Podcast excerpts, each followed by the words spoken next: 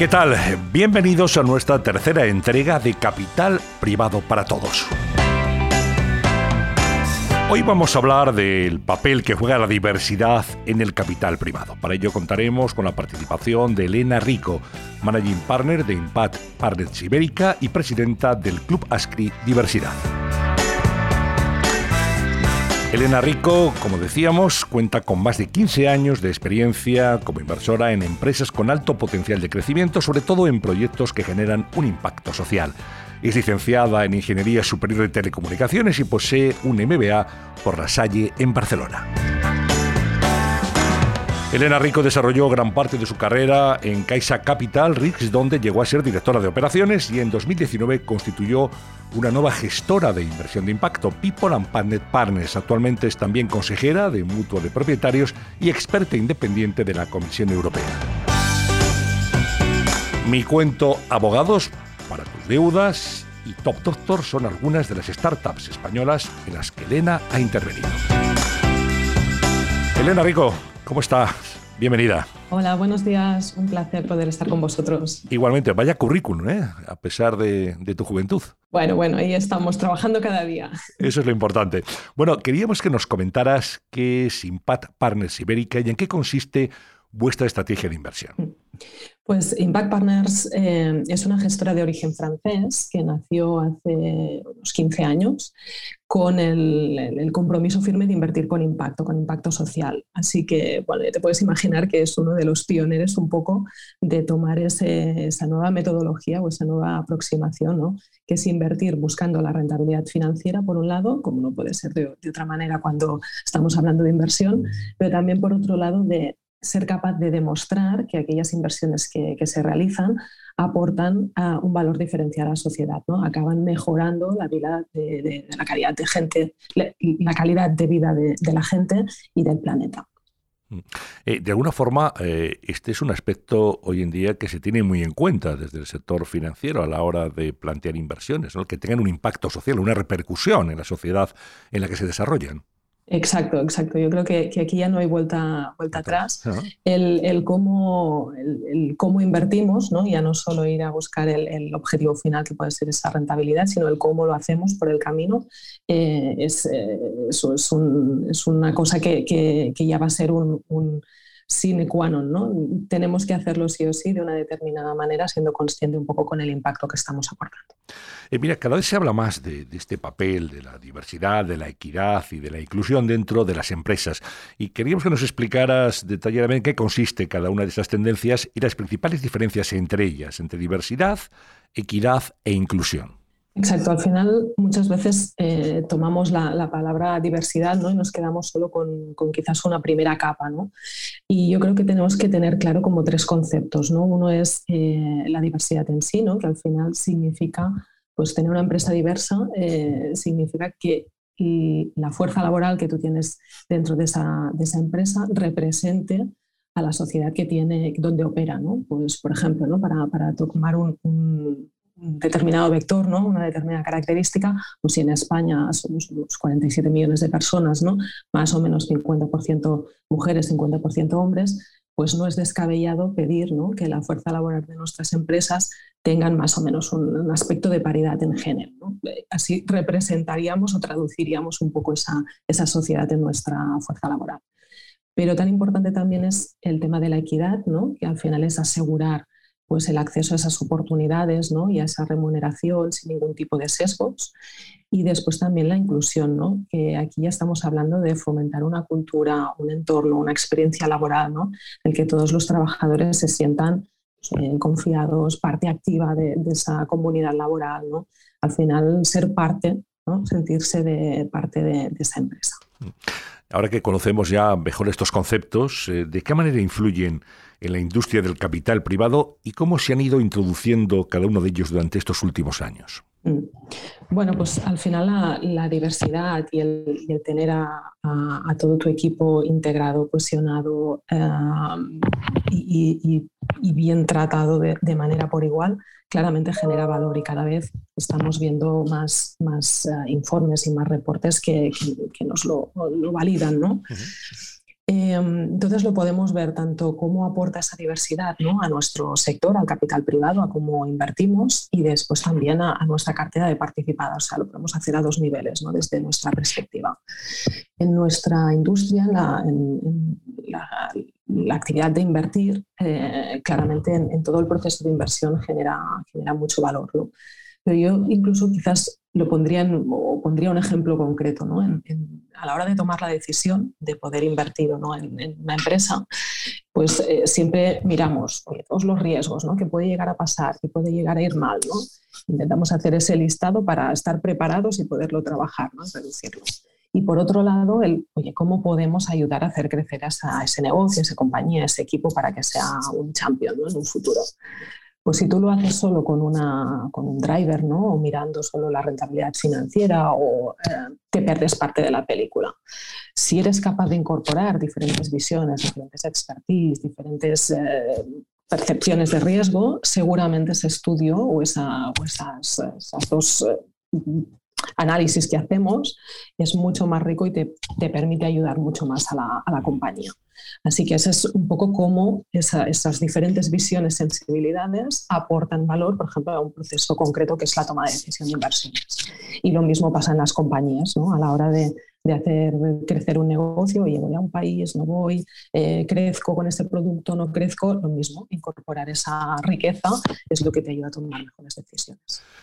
Elena, recientemente ASCRI creó el Club ASCRI Diversidad para fomentar justamente eso, la diversidad en la industria del capital privado. ¿En qué consiste este club y qué tipo de iniciativas va a desarrollar? Pues ASCRI, como no podía ser de, otra manera, lo que hace al final es trabajar para mejorar el sector, para hacerlo crecer, para aportar más valor, ¿no? Y siempre lo hace con, dos vectores. Por un lado, escuchando directamente el sector que, que necesita donde encuentra dificultades y cómo se puedan solventar un poco esas, esas dificultades y fomentando la colaboración entre los diferentes agentes del ecosistema. Así que el Club Ascri Diversidad es, una iniciativa que siguiendo esa, esa, forma de hacer, lo que quiere es ayudar a la industria del capital privado a ser más diversa, más inclusiva y más, más equitativa. Y nada, pues uh, hemos empezado hace, hace poquito con una primera iniciativa que, hemos lanzado muy recientemente, que se ha publicado hace poco, que es un primer informe. Y nada, la idea es eh, que es justo el inicio del camino, ¿no? que la idea es continuar avanzando en esa dirección. Claro, ¿y qué beneficios obtienen eh, directamente las empresas que formen parte de este club? Pues animamos a, todos aquellos que quieran incorporarse al club a que lo hagan. Em, para ello solo se necesita, pues mira, ganas de participar, ganas de aportar, de proponer, de compartir mm, y, ya está. O sea que es así de, es así de, fácil. El equipo entonces interno de, de y los miembros de la Junta lo que, lo que haremos es escuchar activamente todas estas aportaciones, organizarlas y compartirlas para que todo el mundo pueda, pueda aprovecharse de ellas. Y también yo creo que un, punto importante es que también escucharemos qué está pasando en otros territorios, ¿no? en otros ecosistemas, para poder atraer esas buenas prácticas de, de otros lugares y también poderlas poner en, marcha aquí. Sin duda muy interesante esta iniciativa, eh, enhorabuena.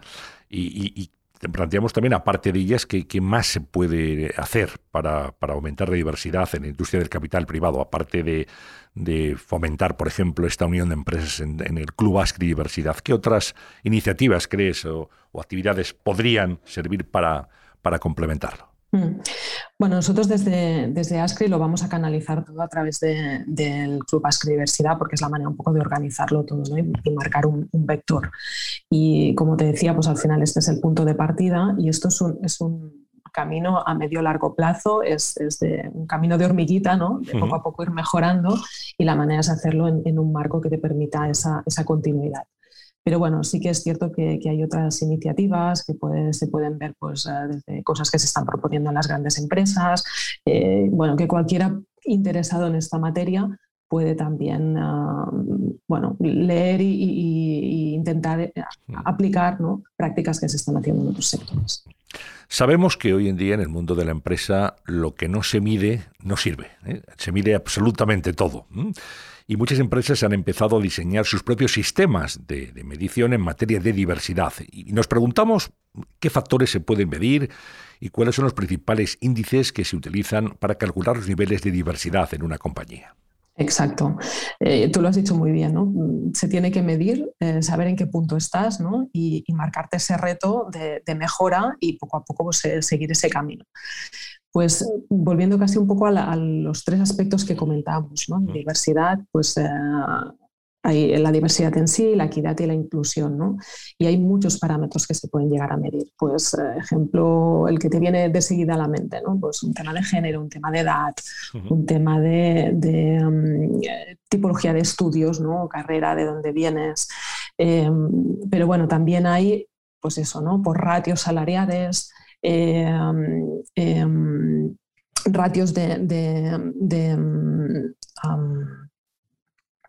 Ah, bueno, de, salida de personal que tú puedes tener y al final ahí también es una manera de mirar si tienes a la gente realmente incluida y con una cultura empresarial fuerte. La retención del talento, entiendo, ¿no? exacto, exacto, exacto. Ya no me salía. Gracias. Y, claro, hemos leído, por ejemplo, que hay una figura eh, que mucha gente desconoce, ¿no? La figura del champion de diversidad, del campeón de diversidad, ¿no? ¿Qué función tiene dentro de las empresas que, cuentan con, esta posición en su organización. Sí, pues es una persona que normalmente pertenece al, comité de dirección y que apoya de manera, de manera visible, yo creo que, la palabra es clave, es de manera visible, todos estos aspectos de diversidad, equidad e inclusión. ¿no?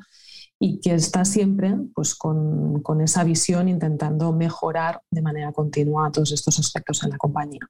Así que debe tener esas dos, esas dos características, que es que se haga visible, que la gente lo sepa, que hay esta figura y que pertenezca al comité de dirección, con lo cual realmente implica que esto va de, de arriba hacia abajo ¿no? y que firmemente se cree dentro de esa compañía que, se quiere promover esos, aspectos. Hablamos de, qué posición, Elena, en concreto en el comité de dirección. ¿Puede ser eh, recursos humanos, personas y talento? Mm, ¿De dónde puede colgar este, eh, esta figura de campeón de diversidad? Mm.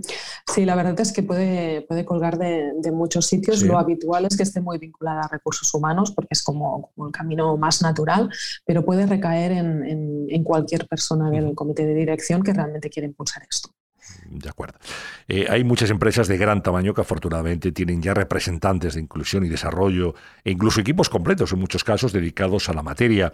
Pero esto no ocurre en todas las compañías. Estoy pensando, por ejemplo, en las pequeñas y medianas empresas, en las pymes, ¿no? que, a lo mejor no tienen en este momento tanto foco eh, en esta cuestión. ¿no? Y nos preguntamos de qué manera afecta esto y cuáles creen que podrían ser las soluciones. ¿no? Habría que empezar a incluir esta figura en las empresas del mid-market. Mm.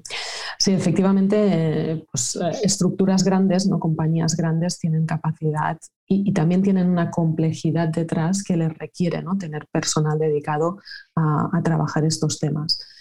Como todo, ¿no? se tiene que ser capaz de traducir eh, esas medidas al tamaño de la compañía. ¿no? no puede ser que fomentar la diversidad, que claramente aporta valor, sobrecargue estructuras, complique mucho los procesos y que todo lo bueno que sea incorporar diversidad acabe siendo como una traba, ¿no? un rollo o un, ostras, esto me complica mi día a día, de ser algo natural y que aporte de manera natural. Así que yo creo que se, que se tiene que, poner esto con coherencia ¿no? y adaptado al, al tamaño de la compañía. Dicho esto, eh, claro, aquí el papel de los inversores, justamente que, apostamos pues, desde a compañías pequeñitas ¿no? hasta a, compañías más grandes eh, y sobre todo aquellos inversores que tomamos un rol activo en, el Consejo de Administración, en el Comité de Dirección de las Empresas, podemos influir muchísimo en ese aspecto y hacer que desde, desde un inicio, desde que sean pequeñitas, trabajen, incorporen, piensen de esta manera y así a medida que se vayan haciendo grandes, pues ya lo tendrán en el ADN. Hay muchos estudios eh, que señalan las ventajas que tiene contar con equipos más diversos, tanto en las gestoras como en las propias compañías participadas. ¿no? Y, nos preguntamos cuáles son esas ventajas, digamos, más palmarias, más visibles. Mm. Pues bueno, antes te comentaba un poco en un punto concreto, ¿no? desde el punto de vista de gestora, cómo la diversidad puede aportar valor a nuestro proceso de decisión. ¿no? Y em, quizás para complementar un poco ese punto que, te explicaba antes, pues mira, nosotros en Impact Partners eh, la verdad es que somos un equipo tremendamente diverso, sin, quizás buscarlo, eh, aquello ponernos unos deberes muy estrictos, pero ah, con que lo, lo, creemos firmemente yo creo que ha salido de manera natural. ¿no? Y, por ejemplo, una de mis compañeras, ¿no? que es, Astrid, una, una crack, una persona excelente con un currículum espectacular, es una chica que es ingeniera, eh, con lo cual también hay un poco de, perfil un poco distinto del, típico camino de, un private equity o de un, de un inversor de venture que además eh, su carrera profesional ha sido muy vinculada al marketing, que también es una posición quizás más claramente femenina, ¿no? habitualmente, y ha acabado liderando pues, posiciones de marketing a nivel europeo en empresas como Justit o, Meeting, ¿no? realmente muy conocidas. Y se ha incorporado como partner directamente en la gestora. Y, y al final eh, no, es, no es el típico currículum camino para llegar a ser directamente partner de una gestora pero justamente lo que ella podía realmente aportar en propiamente Impact Partners, pero también la cartera de participadas, era cómo vender, cómo vender mejor en un canal que ahora es eh, cada vez más digital, cómo atraer esas, eh, esos clientes ¿no? a través de canales online y ella es una experta en ello. Así que es, esa manera ¿no? de, ver el, de ver el mundo, de ver cómo otras experiencias empresariales eh, profesionales pueden aportar a tu negocio corriente.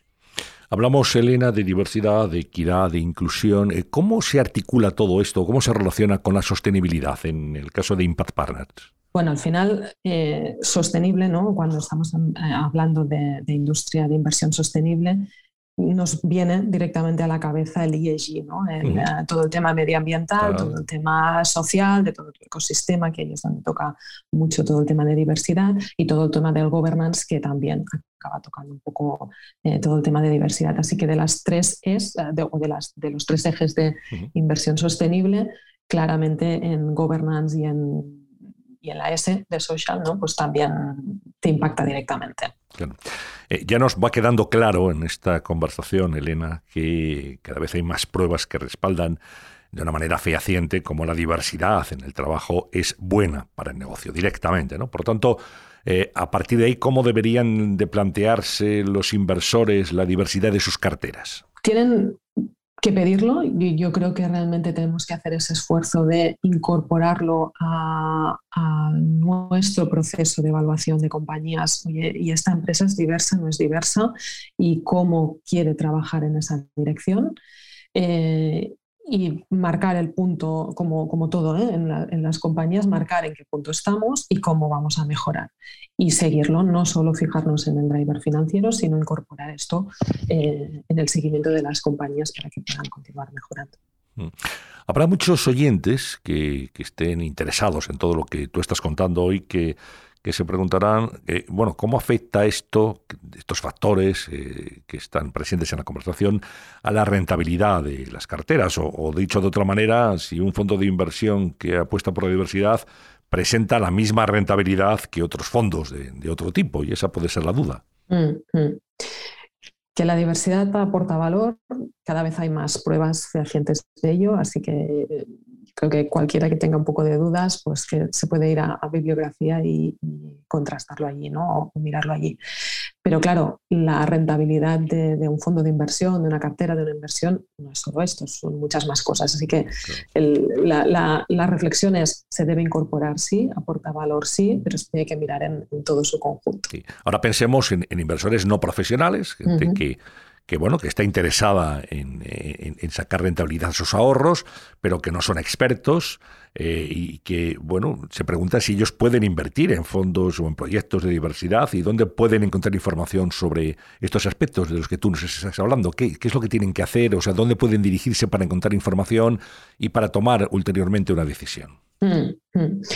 Sí, al final, eh, como todo, ¿no? Si alguien tiene ganas de, invertir en, fondos de, inversión de capital privado, tiene que estar bien asesorado, tiene que saber entender bien pues, el tipo de producto en el que, en el que invierte y, hacer muchas preguntas hasta que te quede claro un poco pues, eh, si, si, es tu vehículo de inversión, si es el que te gusta, si es el que te apetece y aparte está acorde con el nivel de riesgo que tú estás dispuesto a tomar. Y lo mismo, ¿no? Al final, igual que los gestores tenemos que pedir a las compañías sobre el aspecto de diversidad, pues animo también a los inversores, ¿no?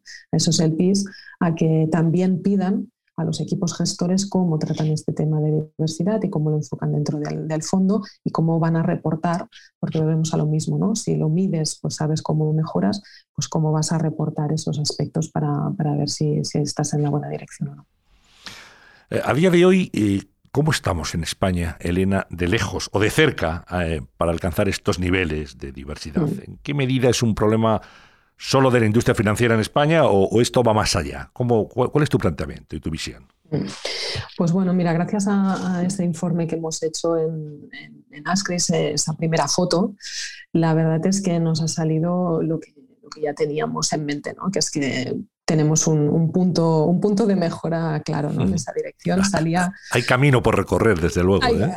hay, camino por recorrer, hay camino por recorrer. Al final, el, 30% de las gestoras ¿no? Eh, tienen solo un, 35% de, por ejemplo, de mujeres, ¿no? que aquí hemos hecho un especial focus al tema del género en sus, en sus equipos. ¿no? Entonces ahí ese es el punto de partida y nos queda por mejorar, por intentar llegar a esa paridad. También hemos visto, por ejemplo, pues que en el Venture está más avanzado un poco que en el Private Equity, que aquí también seguimos un poco la, estela de lo que estamos viendo a nivel internacional en Europa, que también el Venture está un poco más avanzado que lo que es el Private Equity. Pero yo me quedo con, también otras dos estadísticas importantes, y es el convencimiento que hay a día de hoy del sector de querer eh, cambiar y mejorar en esa dirección, porque 48% de, de, los equipos lo tienen encima de la mesa como prioritario para, para actuar sobre ello, y eso es lo más importante. Y yo creo que, esto es lo que va a hacer que, a corto plazo mejoremos muchísimo en esa, en esa dirección. Desde luego, decíamos, hay camino por recorrer cuando uno analiza la composición de las gestoras en general, ¿no? en todos los sectores, ves que es una profesión eminentemente masculina, es, mm, mm. o abrumadoramente masculina hasta ahora. Afortunadamente, mm. cada vez hay más mujeres que se van incorporando. Pero ¿cuál es el motivo de que de que en este aspecto, en este sector concreto, eh, estemos todavía con esa brecha de género que no se da, afortunadamente, en otros sectores, eh, donde ya la, la paridad empieza a ser cada vez más, mm, más medible, más palpable y más, eh, más real. Pues históricamente la, la, industria del capital privado ha crecido año tras año, pero muy encajada en procesos quizás un poco estrictos o, muy clásicos, ¿no? Ahí es donde no ha habido la innovación, en, quizás cambiar el proceso. Mayoritariamente, pues, eh, como bien dices, ¿no? Se ha incorporado hombres chicos, ¿no? De un determinado perfil de estudios, ¿no? También muy, pues, muy del tema muy finanzas, muy de, un camino eh, educativo muy, muy claro, muy típico. Eh, incluso si me apuras de un cierto nivel económico también, ¿no? y, y hemos visto que, que, nada, que al final ese proceso estaba como muy, muy estructurado, muy, muy estándar. ¿no? Incluso una vez entrabas dentro de la industria, entrabas a incorporarte dentro de una gestora, también había un camino o hay un camino como muy definido de cómo vas a prosperar ¿no? dentro de esa industria. Y esa es la parte de la reflexión que, también, gracias al, informe ¿no? y a esas ah, reuniones que hemos tenido directamente con los equipos y escuchando sus, sus, experiencias, nos ha permitido marcar que puede ser el camino, el romper un poco los procesos de selección, de dónde vamos a ir a, a buscar el talento, cómo realmente vamos a hacer que ese talento prospere dentro de la compañía de una manera un poco más moderna, si quieres, más abierta eh, incorporando eh, otras cosas que a lo mejor no antiguamente o siguiendo un poco las guías típicas no, incorporábamos. Pues nada, os animamos a seguir por ese camino, porque efectivamente hay todavía que mejorar bastante en, esto que se puede medir y que indica evidentemente una desigualdad eh, muy clara, muy, señera. ¿Y cuáles crees que son, a tu juicio, eh, las mejores maneras, los mejores métodos de combatir eso que se denomina sesgos inconscientes y que han sido identificados como uno de los principales enemigos de la diversidad, de la equidad y de la inclusión. Mm-hmm. Pues bueno, es, como difícil ¿no? tratar estos temas. Aquí la verdad es que una persona que, admiro profundamente y que ostras, sabe un montón es una, uno de los emprendedores que tenemos invertidos en, Impact Partners. Eh, que es una persona que, está en silla de ruedas desde, desde siempre, que ha sido cuatro, cuatro veces campeón olímpico eh, de, tenis eh, de mesa, con lo cual realmente ya solo con esto ya te digo casi todo, ¿no? Realmente una persona luchadora, eh, potente, bueno, excelente persona. Y que la empresa que, tiene, que tiene él lo que se dedica es justamente a, hacer esa reflexión dentro de las compañías y a ser capaz de entender cada una de las personas que tienes trabajando en tu empresa como, empresa, como, persona singular. Eh, y ya no habla de diversidad, sino habla de potenciar la singularidad de la gente. Y cuando lo explica, pues pone un, ejemplo también muy de, su experiencia personal, ¿no? vinculada al deporte, que eso también en el mundo de inversión lo, utilizamos bastante. Y siempre dice, ¿no? Pues oye, Usain Bolt, ¿no? ¿Cuál es el récord que tiene eh, recorriendo los 100 metros, ¿no? Pues esos 9.5 por ahí, ¿no? Segundos, que es, claro, es una pasada, ¿no? Entonces dice, bueno, ¿qué, nivel tú le pondrías ¿no? en tu ecosistema cercano, ¿no? en tus amigos y tal? si alguien recorriera los 100 metros en 12 segundos, en 13 segundos, en no sé qué, también pensarías que es una máquina, ¿no? que realmente es un, es un portento corriendo, corriendo esos 100 metros. Y después pone la referencia de, oye, ¿y dónde está el, el, el récord femenino? pues hoy está en 10.40 y algo, ¿no? O sea, muy cerquita realmente de, de, ese que conocemos que es Usain Bolt, ¿no? ¿Y dónde está el récord de una persona con handicap, ¿no? Con, con paralímpico, pues está en 10.5 y un poquito más, ¿no? También, o sea, súper cercanos. Y eso es lo que te permite romper un poco y decir, ostras, pues resulta que cuando yo estoy hablando de género o estoy hablando de handicap, no estoy tan lejos o por qué no puedo estar tan cerca del, del, de la persona más rápida del mundo, ¿no? En este caso. Y esto es lo que te permite hacer esa reflexión, cambiar el chip y cambiar las maneras de, evaluar a la gente, ¿no? De, de, cómo sacar esa riqueza de cada uno sin poner ese sesgo. Sin duda, es muy, ilustrativo y muy gráfico lo que, lo que nos cuentas. Claro, eh, cuando hablamos de estos valores que son fundamentales, repetimos, diversidad, equidad, inclusión, la sostenibilidad también, esto hay que hacerlo de verdad, hay que ser auténticos en las empresas. Es verdad que se ha acuñado un término que ya es más o menos popular, que es el greenwashing, para hablar de aquellas compañías que apuestan por la sostenibilidad, digamos, de cara a la galería, más que realmente, ¿no? Y cabe preguntarse, Elena, si este auge que existe, la apuesta por la diversidad, ofrece eh, un auténtico cambio de mentalidad, una fotografía de cambio de mentalidad en las empresas, o puede ser también en algunos casos una estrategia de puro lavado de imagen por parte de las compañías, de algunas compañías más bien. Mm, mm. Sí, efectivamente, el greenwashing, el impact washing, todo lo que es métrica no, todo financiera, exacto, no financiera, ¿no? Eh, pues mira, yo creo que que habrá de todo. No hay gente que realmente lo hará por convicción, porque cree que esto aporta valor y trabajará para ello y sacará el beneficio de ello porque lo cree y lo podrá aplicar bien. Si sencillamente lo haces para salir de cara a la foto, pues bueno, a lo mejor sacarás ahí un porcentaje, una estadística, ¿no? Pero no te llevarás el valor de ello. Con lo cual, bueno, quizás sí es una nota de prensa, ¿no? O una foto que. pero, pero no el valor. Así que yo creo que, es, que, es, una mala estrategia no estar convencido de hacer lo que haces porque entonces no, no, no les sacas el, el, valor, el beneficio, si, si, si, quieres ser como más, más, más frío, ¿no? El beneficio de ello. Claro, no solamente no sacas beneficio, Elena, sino que además se puede volver en tu contra de una manera muy clara, ¿no? Por, por pura impostura. Exacto, exacto, exacto. Yo creo que sale ser eh, como decías tú, auténtico en lo que haces y, es la manera de hacer los negocios y de hacer, y de hacer todo en la vida, ¿no? Yo creo. Oye, muy interesante todo esto que nos estás contando. Yo, por último, ya como corolario de, de esta conversación, te pediría que te dirigieras a las personas o a las empresas que aún todavía no tienen muy claro esto de la importancia de la diversidad, de la inclusión, de la equidad en, en sus negocios, en sus empresas, y que les aportaras un mensaje mm, desde tu experiencia que les pudiera servir para cambiar de actitud. Mm, mm. Pues efectivamente a todos nos cuesta algún concepto más o menos, ¿no? Integrarlo, digerirlo, eh, decir, oye, pues mira, yo creo o no creo en esto, ¿no? Y lo primero que, que se tiene que hacer es escuchar, es, mira, esto a lo mejor yo no estoy convencido, ¿no? Pero venga, voy a escuchar qué, qué dicen, ¿no? Es verdad, puede ser, y hacer mis propias reflexiones para, para ver si me convenzo o no. Así que el primer paso es escuchar, eh, intentar aprender, intentar ver si esto realmente te convence, porque una vez escuchas y, y, oyes los ejemplos, estoy convencidísima de que, de que se traducirá en, oye, pues sí, tienen razón, venga, voy a por ello, ¿no? Así que que se acerquen a, sus entornos donde realmente se está trabajando esos aspectos, pues ya sea en, el vertical, ¿no? en el que se trabaja pues, industria de automoción, no sé cuántos ya hay iniciativas pues, que se acerquen ahí, o de manera más general, todo el mundo que se quiera acercar al, al Club Ascri Diversidad, pues encantados de poderlos eh, incorporar a esas, a esas conversaciones, a estas reflexiones para mejorar en ese aspecto.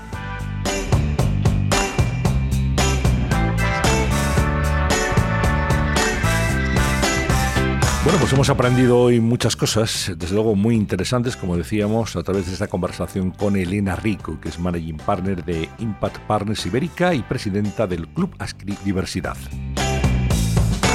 Elena Rico, muchísimas gracias eh, por tus reflexiones, eh, por tu pedagogía en este aspecto. Muy bien, no sé si lo he eh, hecho bien, no sé convencido o no. Y las tendremos muy, muy, bien, nos, nos, has ilustrado en primer lugar y nos has convencido en segundo. Muy bien, Así que muchísimas gracias a seguir por esa línea que nos parece desde luego muy interesante y muy necesaria también para todas las empresas. Un placer, hasta la próxima. Perfecto, gracias a vosotros. Bien, y a todos ustedes vamos a despedirles hasta la próxima entrega de nuestro podcast Capital Privado para Todos. Aquí les esperamos. Muchas gracias por su atención.